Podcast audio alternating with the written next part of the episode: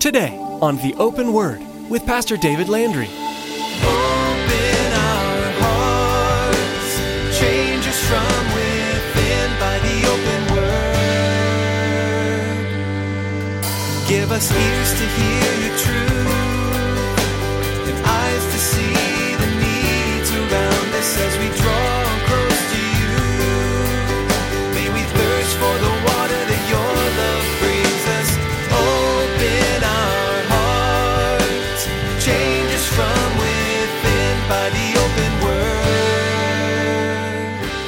book of Ruth is very clear, telling of an actual event that shows us through the plan, through the providence, and through the abundant grace of God. He will work even through the greatest of our tragedies to bring about not only His will, but will bring about to us, to those that love Him, He will bring about good out of those things. When we're in the midst of these things, it's so difficult for us to believe that any good can come out of that. In accordance with God's word and with the testimony of his word, I can assure you that his promises remain. It might be hard to imagine that God can bring beneficial results out of tragedy. But that is precisely the true story of the book of Ruth. In his message today, Pastor David will encourage you to understand that God does work through hardships to bring good to those who are obedient. It can be hard to believe when you are in the midst of a struggle, but looking back, you can see how God kept his promise and brought about his will. Be encouraged today, knowing that God keeps his word. Now, here's Pastor David in the book of Ruth, chapter 3, as he continues his message commitment, faithfulness, disobedience, and a divine call.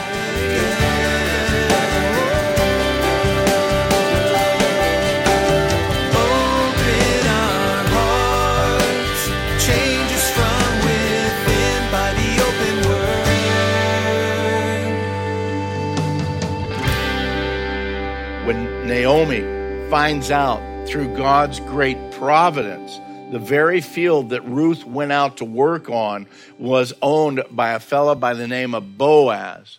And it turns out that Boaz is a relative of Naomi's deceased husband. Then Naomi tells Ruth, Blessed be he, speaking of Boaz, who has not forsaken his kindness to the living and the dead.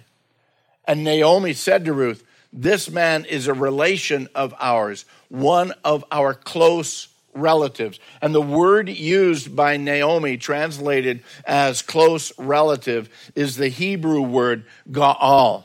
Now that's that word Gaal is used 104 times in 84 different verses in the Old Testament, most often translated as redeem or redeemer. He is our close relative.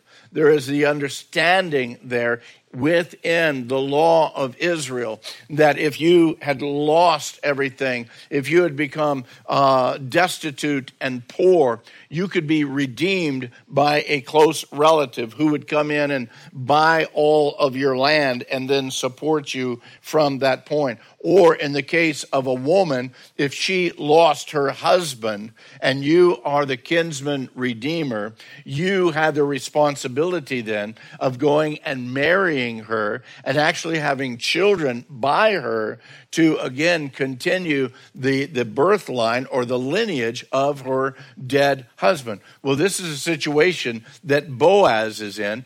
And from what we understand in the story, he was probably quite a bit older than Ruth at that point in time. Baker Encyclopedia of the Bible says that that Hebrew root word, Gaal, is used primarily in that relation to family rules and obligations. Again, for that next of kin to both has both the right and the obligation to redeem the property. Well, through a variety of situations, some simply the act of God, while others were a little bit of conniving by Naomi and maybe by Ruth. It finally ends up that Boaz takes Ruth as his wife. And with her, of course, comes Naomi and whatever Elimelech had as far as land prior to his death that he had to leave when he went to Moab. The book of Ruth is very clear, telling of an actual event that shows us through the plan, through the providence, and through the abundant grace of God, He will work even through the greatest of our tragedies to bring about not only his will, but will bring about to us, to those that love him, he will bring about good out of those things. When we're in the midst of these things, it's so difficult for us to believe that any good can come out of that. In accordance with God's word and with the testimony of his word, I can assure you that his promises remain. Boaz became their kinsman redeemer, a type of Jesus Christ, as I shared before. Just as Jesus had to become like us, part of the family of man, he became our kinsman redeemer. Now, as Boaz and Ruth got married, they had a child, a son by the name of Obed. But it would seem like the birth of a son was actually more important to the well being of Naomi at that point in time, at least as far as her friends were concerned. It's interesting reading when you read chapter four because all of Naomi's friends, they said, Man, Naomi, you are blessed. You now have a son. And wow, this, well, no, that's, that's her daughter in law that had a son. But you understand that through all the grief and through all the strife, through all the heartbreak that Naomi had gone through, she now sees again the blessing of God in this uh, son, now a grandson by the name of Obed. Now, in chapter 4, we read the blessings and the words spoken to Naomi after the birth. Look at verse 14. Then the women, the, the friends of Naomi, said to Naomi, Blessed be the Lord who has not left you this day without a close relative and may his name be famous in Israel. That's Boaz, the kinsman redeemer. And may he be to you a restorer of life and a nourisher of your old age. For your daughter in law, who loves you, who is better to you than seven sons, has borne him. And then Naomi took the child and laid him on her bosom and became a nurse to him. And also the neighbor women gave him a name, saying, this is the son born to Naomi. Well, it wasn't truly Naomi's son, but she was blessed by his birth. Blessed more than she could have ever realized in all of her earthly life. Because as Obed grew, he grew into manhood. He then had a son by the name of Jesse. And Jesse became the father of David, the greatest king of Israel. And from the line of David comes the true kinsman redeemer, Jesus Christ. One more oddity in the bloodline of David. First of all, you got a Moabite woman as his great grandmother. And then, as we look at the bloodline that's given to us there in verse 18 and following, we find that Perez is also listed as an ancestor. Well, who was Perez? Well, he was one of the sons of Judah by Judah's relationship with Tamar, his daughter in law. So, I mean, the whole concept of this thing is so bizarre. God never ceases to amaze me how he takes our junk, he takes our failures, and he turns them into an amazing work of his hand. And I believe that that's something that, beloved, whenever the enemy comes at us, comes up after us, trying to distract us and trying to bring us down. We need to remember, know that God takes the junk of our lives and turns it into good. We move into 1 Samuel, the rise of Samuel and of David. From the lives of Ruth and, and her family in Bethlehem of Judea, we now move right into the life of there in verse 1 of 1 Samuel, a certain man of Ramathaim Zophim of the mountains of Ephraim his name was Elkanah, and the son of Jeroham, the son of Elihu, the son of Tohu, the son of Zuph, and Ephraimite. And he had two wives. The name of one was Hannah, the name of the other was Peninnah. Peninnah had children, but Hannah had no children. These were still desperate times in the, the life of Israel. Things had not calmed down. We still had that same concept Remember, we're, we're, this ties right in with the book of Judges. There was still no king in Israel. Men still did what was right in their own eyes. The book of Ruth was just a little subset within the midst of this. So we still have all of this going. But yet, in the book of Ruth, we saw hope for the future. And Israel still had to deal, though, with the here and now. Yes, there's hope in the future, but how do I deal with what's going on now? Because it's not very pretty. Our nation is an absolute mess, not too unlike things we see within our own nation. Well, at this time, a man by the name of Eli, a descendant of the sons of Aaron, was serving at the high priest at the tabernacle that was located in Shiloh. It wasn't in Jerusalem, there was no temple built yet. Solomon does this years and years later, the son of David. This is the tent of meeting, the tabernacle there in Shiloh.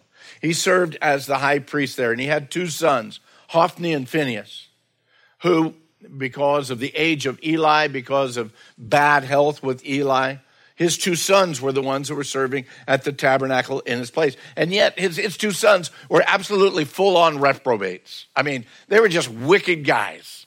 And they were the ones that were taking care. Hey, don't worry, Dad, we'll take care of this. You stay home. Me and Phinehas, we got this covered. And they would go to the temple, and people would bring sacrifices, and these guys would take this three forked uh, spear and kind of spear into the pots and they'd pull out whatever meat that they wanted. Even when the people said, No, no, no, don't, don't take that. That's given unto the Lord. They said, That's all right. We've got it covered. We'll take it. Well, shouldn't the fat be the Lord's for sure? The fat was the Lord. No, no, no. We're going to take it. Well, shouldn't we uh, do something? No, we don't want it boiled. We like our meat barbecued. And so they, they, would, they would take it right out of the pots. Not only that, but they had this whole uh, courtier of, of women that, again, that they used for their own good pleasure that were right there at the tabernacle. So just the wickedness that came out of these guys, Eli, again, letting them go ahead and be and do whatever they wanted. They would take their the offerings of the people for their own good pleasure, and then they had the women there at the tabernacle for their own gratification. They didn't even try to hide their wickedness. They displayed it for everybody to see. Beloved, this was not a good time for the nation of Israel. Yet, in all of that, this man here that we read in the first chapter, Elkanah, would still go up to Shiloh with his two wives, and he would offer sacrifices to Yahweh, to Jehovah, to the Lord. On one of these trips, Hannah, who was so overwhelmed by the fact that she was barren, she went to the tent of meeting and she began to cry out loud to the Lord. We see it here in 1 Samuel chapter 1, down in verse 10. It says that she was in bitterness of soul and prayed to Yahweh, prayed to the Lord, wept in anguish. And then she made a vow and said, O Lord of hosts, if you'll indeed look on the affliction of your maidservant and remember me, and not forget your maidservant, but will give your maidservant a male child, then I will give him to the Lord all the days of his life, and no razor shall come upon his head. This woman was so desperate to fulfill what was the social understanding of that day to have a male child to carry on the lineage of your husband. She was picked on by uh, Elkanah's other wife, Peninnah, and again, that, that she was childless, much like Sarah was taunted by Hagar once Hagar had Ishmael. And so she got to the point, Lord, if you just give me a male child, I will give him back to you to serve you all the days of his life. And he'll take a Nazarite vow. Well, while she's praying there, apparently she's not praying out loud, but she's probably just kind of mumbling along. And Eli is there, and Eli's kind of trying to hear what this woman is saying, but because she's just kind of, Lord, Lord, she's, she's not really making sense to Eli's ears. Eli thinks that she's drunk. She explains to Eli, No, I'm, I'm not drunk at all, but I'm praying and, and, and asking the Lord to give me a son. So finally, Eli, he, he blesses her and sends her on his way. In verse 17, Eli answered and said, Go in peace, and the God of Israel grant your petition, which you've asked him. Well, it certainly wasn't because, I don't believe, because of Eli's blessing but it was by the plan of God and the faithfulness of the prayers of Hannah that God blessed her with a young son by the name of Samuel. Hannah was faithful in her promise to God, and once Samuel was weaned, she took him to Shiloh and committed him into the hands of God in the service of the tabernacle there before Eli. And as the young child grew, 1 Samuel, flip over to chapter 3, verse 1 tells us that the word of the Lord was rare in those days. There was no widespread revelation. Can you imagine why there wasn't a widespread revelation? Can you imagine why God's not speaking to these people when you got guys like Hophni and Phinehas there serving in the tabernacle? But yet God is about to do something. Because during that time, as Samuel was lying down there in the evening, down in verse 4 of chapter 3, we read that the, the Lord called Samuel. And he answered and said, Here I am. So he ran to Eli and said, Here I am, for you called me. And Eli said, I didn't call you, lie, lie down again. And he went and laid back down. Then the Lord called yet again, Samuel. So Samuel arose and went to Eli and said, Here I am, you, you, you called me. But Eli answered, I didn't call you, my son. Lay back down. Quit bothering me. Go back to bed. Verse 7 Now Samuel did not yet know the Lord. That's an interesting thing. How many years had he served there in the tabernacle at that point in time? He didn't know the Lord. It's like serving in ministry, not knowing the Lord nor was the word of the Lord yet revealed to him. So Eli, even as he's raising him, he's not speaking to him about the Lord. Verse 8 The Lord called Samuel again the third time. Then he arose and he went to Eli and said, Here I am, for you did call me. Then Eli, light came on in his head finally. Eli perceived that the Lord had called the boy.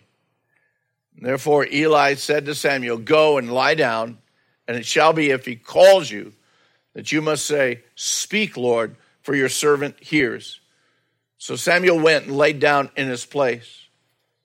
Now the Lord came and stood and called as at other times, Samuel, Samuel.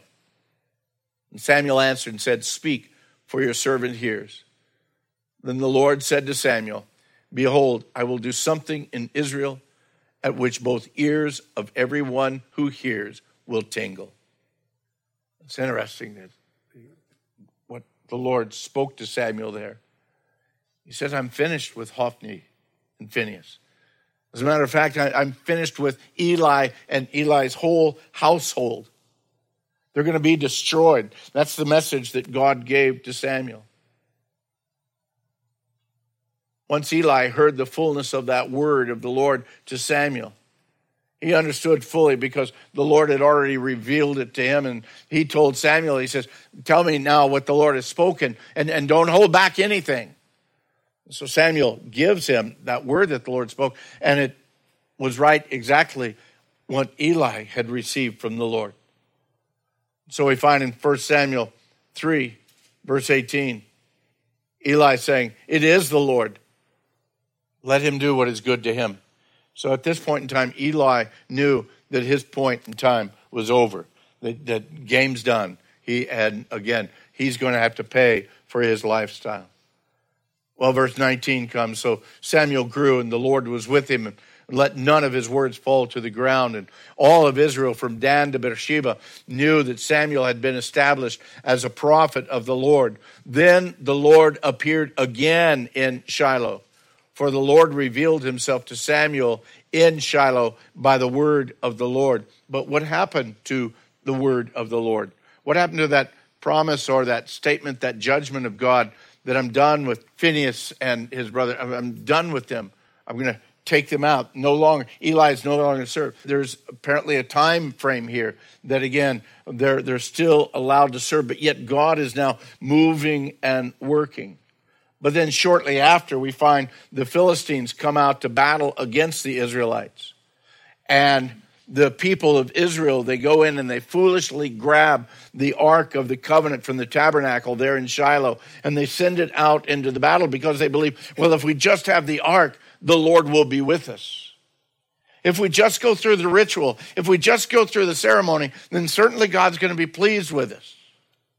And that was the mindset. You don't see any brokenness in the people of Israel. You don't see him crying out to the Lord, Lord, we, we've sinned against you all of these years. Please have mercy on us. No, we're going to go through a ritual. As long as I have this ark, then God is going to protect us. The Philistines actually captured the ark from them, took it from them. I, I can't imagine the, the shock and awe at that point in time for the Israelis. How can that even happen? They have our God. And that was their mindset because within their mindset, that ark contained the power and the might of Almighty God. Philistines captured the ark, and in the process, they ended up killing both of Eli's sons. And then, upon hearing about the death of his sons and the capture of the ark, we read in 1 Samuel chapter 4, verse 18 Eli fell off the seat backward by the side of the gate and his neck was broken, and he died, for the man was old and heavy. He had judged Israel for 40 years. Well, once the Philistines received the ark, it was nothing but trouble for them. And, and again, uh, the amazing uh, events that the Lord reveals to us through his word. They placed the ark there in their house of worship, the house of Dagon, and they put it there at the feet of Dagon, their, the, the statue of, of their God. And so they said, There, that shows you. Their, their God is bowing down to our God. They came back the next morning, and the statue of Dagon had fallen over in front of the God of Israel, in front of the ark. So I thought, well, it must have been an accident, big wind or something. Let's prop him back up. The next day they came back, and not only had he fallen, but both of his arms were broken, and his head was knocked off too. And so they figured, okay, this is not working out the way that we had planned it. So they decided we're going to take it out of the house of Dagon and we're going to move it someplace else. Not only that, but the people of the Philistines began to break out in these boils and these tumors. And some say would have been actually similar to the bubonic plague as uh, again these, this great outbreak of rats also came upon the land at the same time. You want to mess around with the true god of israel the lord god jehovah? It's not going to be pretty for you. And so with this outbreak of the rats the outbreak of these boils and these tumors after an effort just simply to, to move the ark to another place the Philistines finally decided, no, you know what we need to do? We need to send the ark back and we need to send it back with gifts from us. Gee, what do we want to send as gifts to the people of Israel? They must have put a lot of thought in it. And so they decided what we'll do is we'll make little golden rats and little golden tumors or buboes and send them back with the ark. And so that's what their plan was. But chapter 7 tells us the ark never made it back all the way to Shiloh. It remained at Kirjath Jearim for 20 years. There in Israel, but not in Shiloh. But it was during that time that Samuel led the people of Israel on a, this short lived revival and even a battle against the Philistines and the Lord provided a victory for them.